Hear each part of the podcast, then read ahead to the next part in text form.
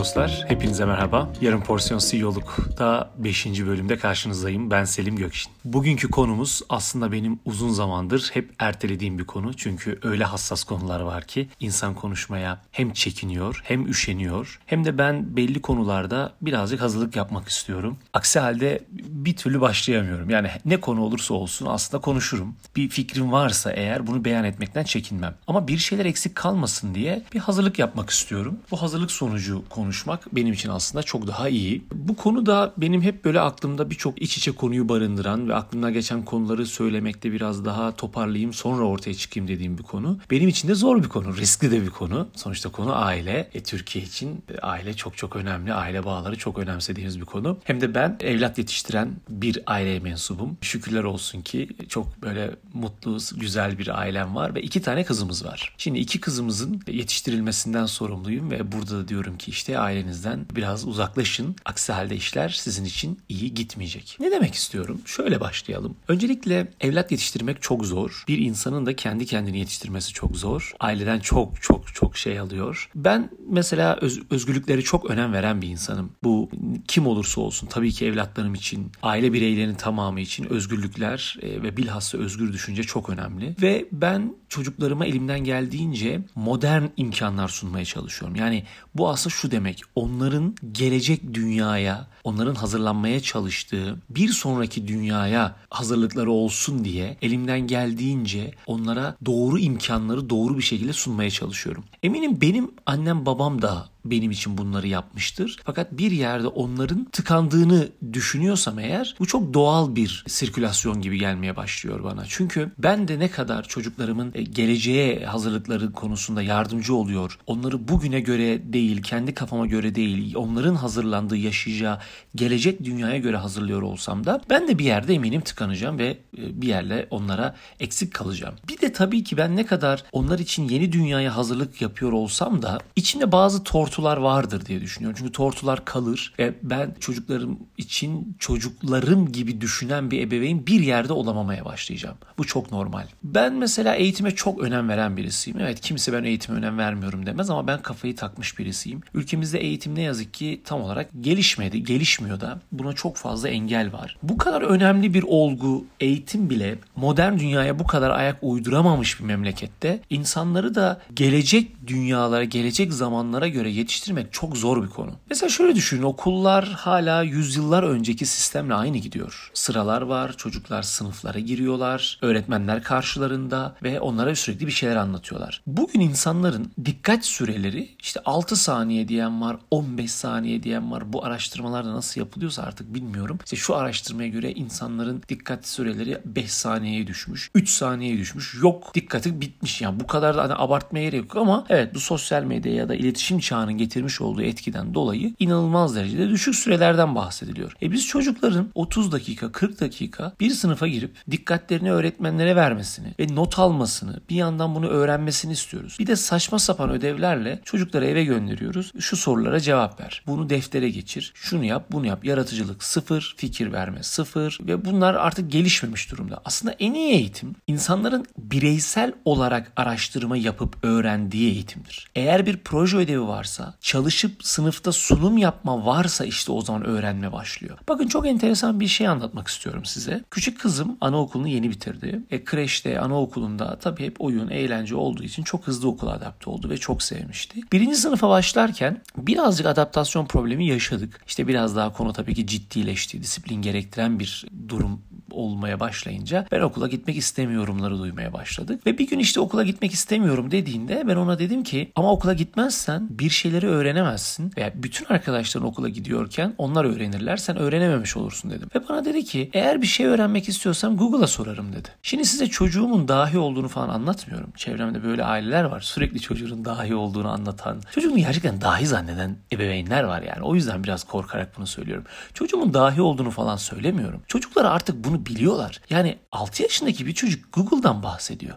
Ve diyor ki ben diyor bir şey öğreneceksem okula gitmeme gerek yok. Ben Google'a sorduğum zaman zaten sorumun cevabını alıyorum diyor. Yani bunların dünyasına ben ayak uydururken bile zorlanıyorum. Ve birçok insan bana sen daha gençsin diyor, düşünün. Çok normal tabii ki, çünkü ne olursa olsun devir hızlı bir şekilde değişiyor. Devir her zaman hızlı değişiyordu ama son on beş yirmi yıldır inanılmaz bir iletişim çağında yaşıyoruz ve belki tarihin en hızlı dönemindeyiz. Bakın, tarihin en hızlı ve enteresan döneminde olduğumuzun ispatı, biliyorsunuz bir Z kuşağı çıktı. İşte bu kuşağı, şu anki gençlere Z kuşağı dendi ve bu baby boomer denen, işte bizim elliler altmışlarda doğan kişilere işte baby boomer deniyor yanlış hatırlamıyorsam. Bu nesillere bir de e, H kuşağı dediler. Aslında historical generation gibi, yani tarih olmuş kuşak diyorlar. Düşünebiliyor musunuz? Bugün altmış altmış beş yaşında olan insanlara tarih olmuş kuşak deniyor.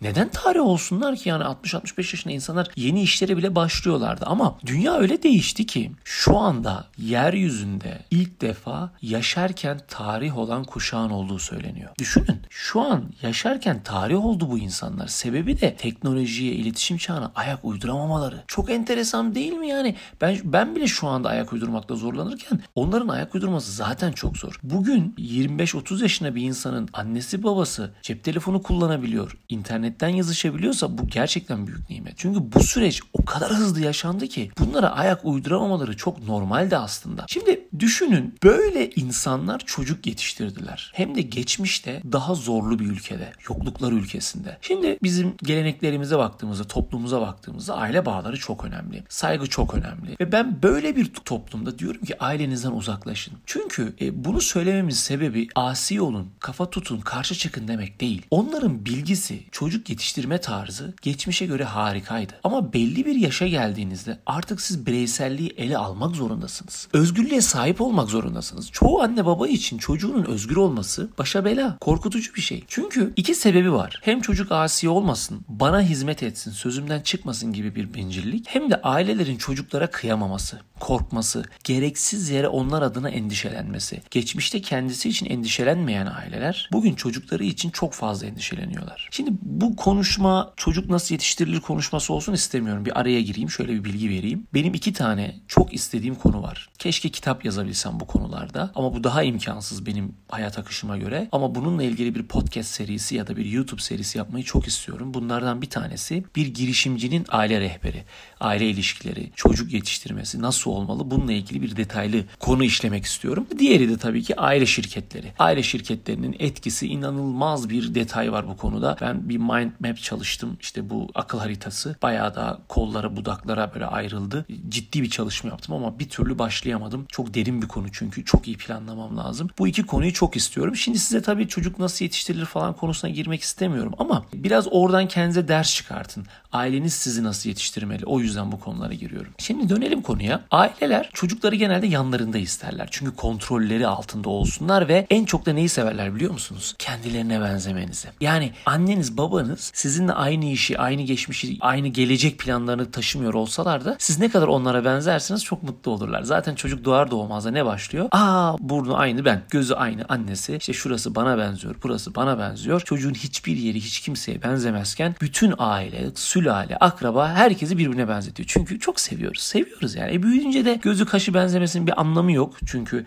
düşünsenize on beş yaşında bir çocuğunuz var. Aa, aynı sen ya babası dendiğinde vay be işte falan gerilmiyorsunuz. Ama ya şu huyu aynı sen, şu konuşması aynı sen dendiği zaman işte anne babalar böyle kendinden geçiyorlar. Aileler çocukların hep iyi olmasını istiyorlar. Evet, bunda hemfikiriz. Fakat eğitimi kötü mü olsun? Hayır, eğitimi iyi olsun. Ama eğitim çok büyük fedakarlık istiyor. Ve bahsettiğim eğitim kesinlikle böyle fen, matematik derslerinin çok iyi olması falan değil. O modern eğitimi, o sorgulayıcı eğitimi, hani biraz önce bahsettiğim okulları da değişmeyen ama olması gereken eğitim vardı ya, tak tak tak arka arkaya ders veren değil de öğrenmeyi öğreten, merakı öğreten eğitimi alabilmesi için Bazı aileler şehir değiştiriyorlar, taşınıyorlar. İşte bu büyük bir fedakarlıktır. E, bunu da herkes yapmaz. Her aile de kolay kolay yapamaz zaten. Bakın, aileler çocukları yetiştirirken genelde kendilerini düşünür demiştim ya. Bazı aileler öyle bencillik yapıyorlar ki çocukların aynı kendileri gibi olmasını istiyorlar ve kendileri gibi olmasını istemeyen bazı ailelerde de gizli bir bencillik var. Büyüdüğünde bana bakacak, benim işimi yapacak diyor baba. Ya diyor ki bu çocuk benim işimi devam ettirecek. Ama senin öldüğün senaryoda ne olacak? Sen ölüp gideceksin ama benim işimi devam ettirecek. Yahu sen gittin bu dünyadan. Sen bu dünyada yoksun. Çocuğun senin işini devam ettirirse sana ne? Hiçbir faydası yok sana. Ama işte bu bencillik kendi içini rahatlatıyor. Ve gelelim bir bencillik örneğine daha. Bu çocuğun Amerika'da okuması lazım. Ya da Avrupa'da bir yer bunu çağırıyor.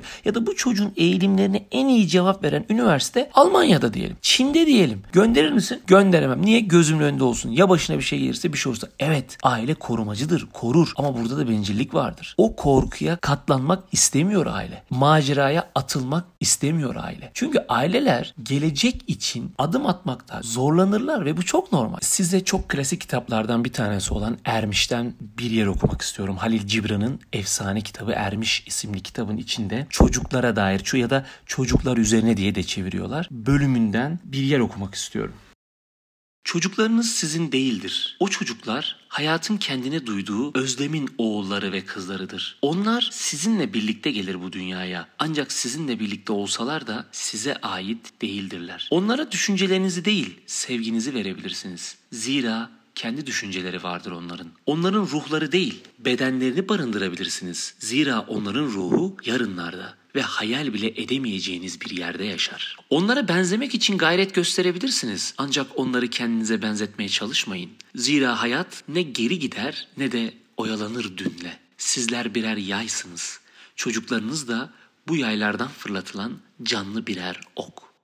İşte aslında bu konuyu tam olarak açıklıyor. Çocuk dediğiniz aslında yarına hazırlanan bir varlık, bir canlı. Ve siz onu geçmişten edindiğiniz bilgilerle beslerken geleceği hazırlamak gibi zor bir işe kalkışıyorsunuz. Bu inanılmaz zor bir şey. Ve sizin anneniz babanız da geçmişten beslendiği, hani o muhteşem şey neydi? Tecrübe. İşte o parayla satın alınamayan tecrübeyle sizi geleceği hazırlamaya çalışıyor. Ama geleceği bilen, geleceği seven, geleceği tahmin eden ve en kolay ayak uyduran kim? Sizlersiniz. Peki nasıl olacak? İşte anne babanızın tecrübesi çok önemli. Ve siz o tecrübeden faydalanırken onların hayatlarının tam içinde kalır. Onlarla birlikte yaşamaya devam ederseniz asla geleceğe hazırlanamazsınız. Geleceği bilemez, fütürist olamaz anlamında demiyorum. Onlardan bir tane parça olursunuz, bir kopya olursunuz. Bu kadar basit. Yani arkadaşlar, aileler çocukları bir yere kadar yetiştirir. Gerisi bireyin kendisindedir. Ve ailenizin kafasından asla yenilik çıkmaz. Yenilik sizden çıkar. Annenizden, babanızdan büyük yenilikler beklemeyin. Onlar sizi sizin istekleriniz doğrultusunda en iyi şekilde yönlendirebilir. Ve bunun için dünyaya açık, kendi konfor alanınızdan çıkmış bir insan olmalısınız. Peki konfor alanı nedir? Hani bu internette çok bahsediliyor ya. Girişimciler başarı için konfor alanından çıkmalılar falan. İşte konfor alanının en büyük örneği ailenin yanı. Bir kere ailenin yanından çıkmak zorundasın. Hepimiz biliyoruz artık. Araştırmalar şunu söylüyor. Beyin kolaylığı ister. Beyin her zaman kolay olanı seçer. Bunun bazı zamanlar faydası vardır. Ama biliyorsunuz ki beyin kolayı seçtiği için size hep şunu söyleyecek. Ailenin yanında kal, faydalan, işte kira ödeme, yemeğe, suya para ödeme. Evet, bunlar bir girişimci için,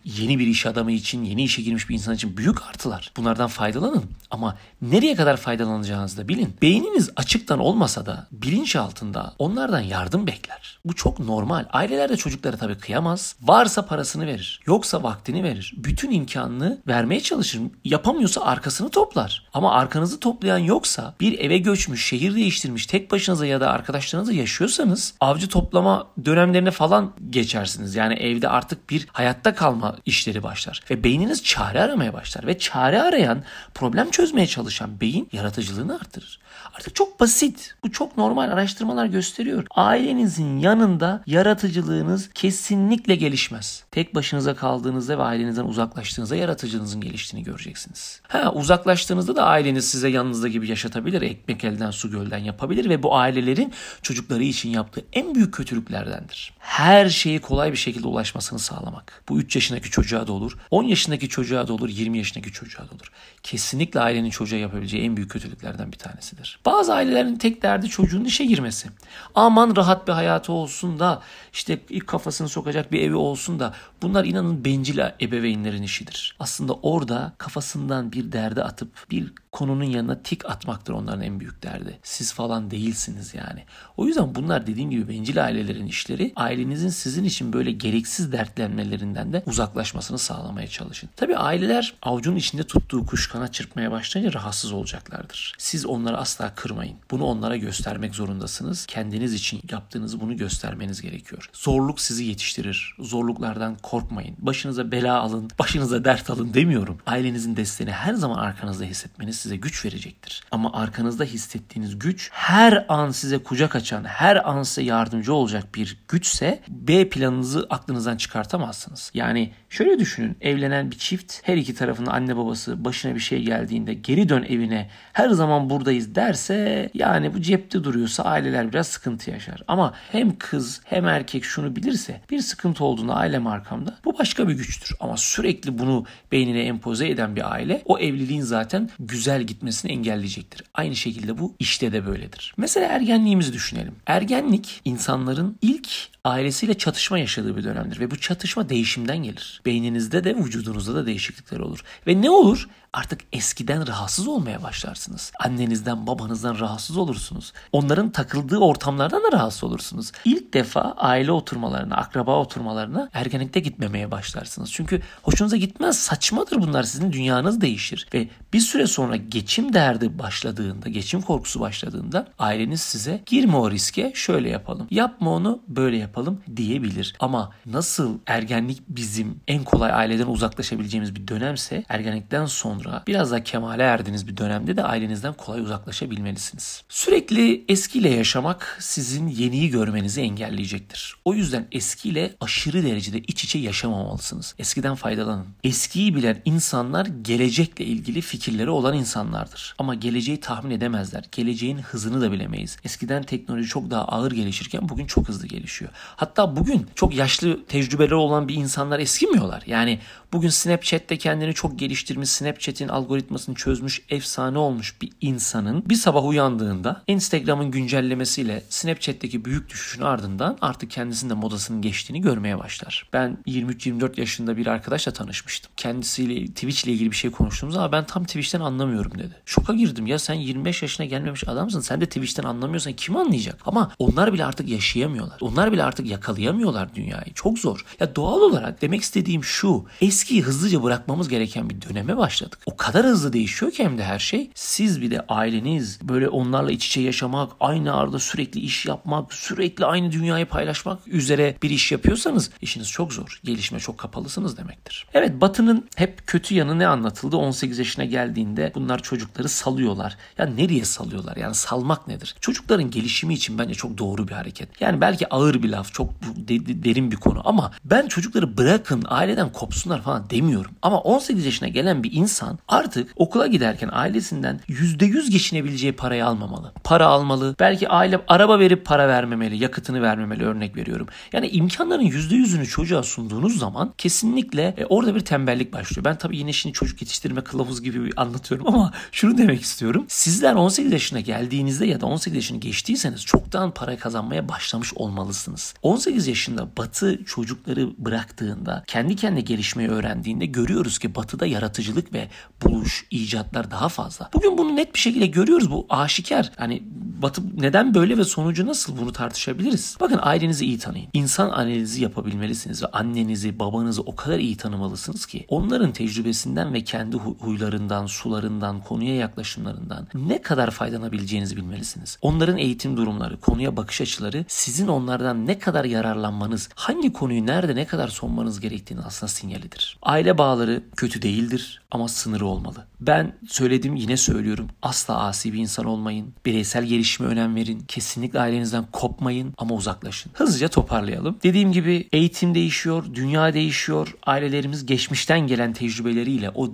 dahiyane ve çok önemli tecrübeleriyle çok hızlı değişen bir dünyada geleceğe insan yetiştirmeye çalışıyorlar. Ve bu çok zor. Siz de bunlara yardımcı olun, ailenize yardımcı olun ve deyin ki ben müsaade istiyorum, kendim gelişmem lazım. İlla ayrı eve çıkın anlamında söylemiyorum, konu o değil. Ama kendi kararlarınızı kendiniz alın. Kendiniz tek başınıza yaşıyormuş gibi karar verin. Bunun sizi ne kadar geliştireceğinizi ve her problemlerde onlara gitmediğinizde beyninizin nasıl açıldığını ve yaratıcılığınızın arttığını göreceksiniz. Umarım konuyu detaylı ve doğru bir şekilde size anlatabilmişimdir. Eğer bu konu hakkında benimle konuşmak isterseniz bana sosyal medyadan ulaşabilirsiniz. Çok da memnun olurum. Sizin fikirlerinizi çok merak ediyorum. Hepinizin yaratıcılıkta, fikirler geliştirmede çok çok çok başarılı yıllar, dönemler geçirmenizi diliyorum. Hepinize teşekkür ediyorum. Yeni bölümde görüşmek üzere. Esen kalın.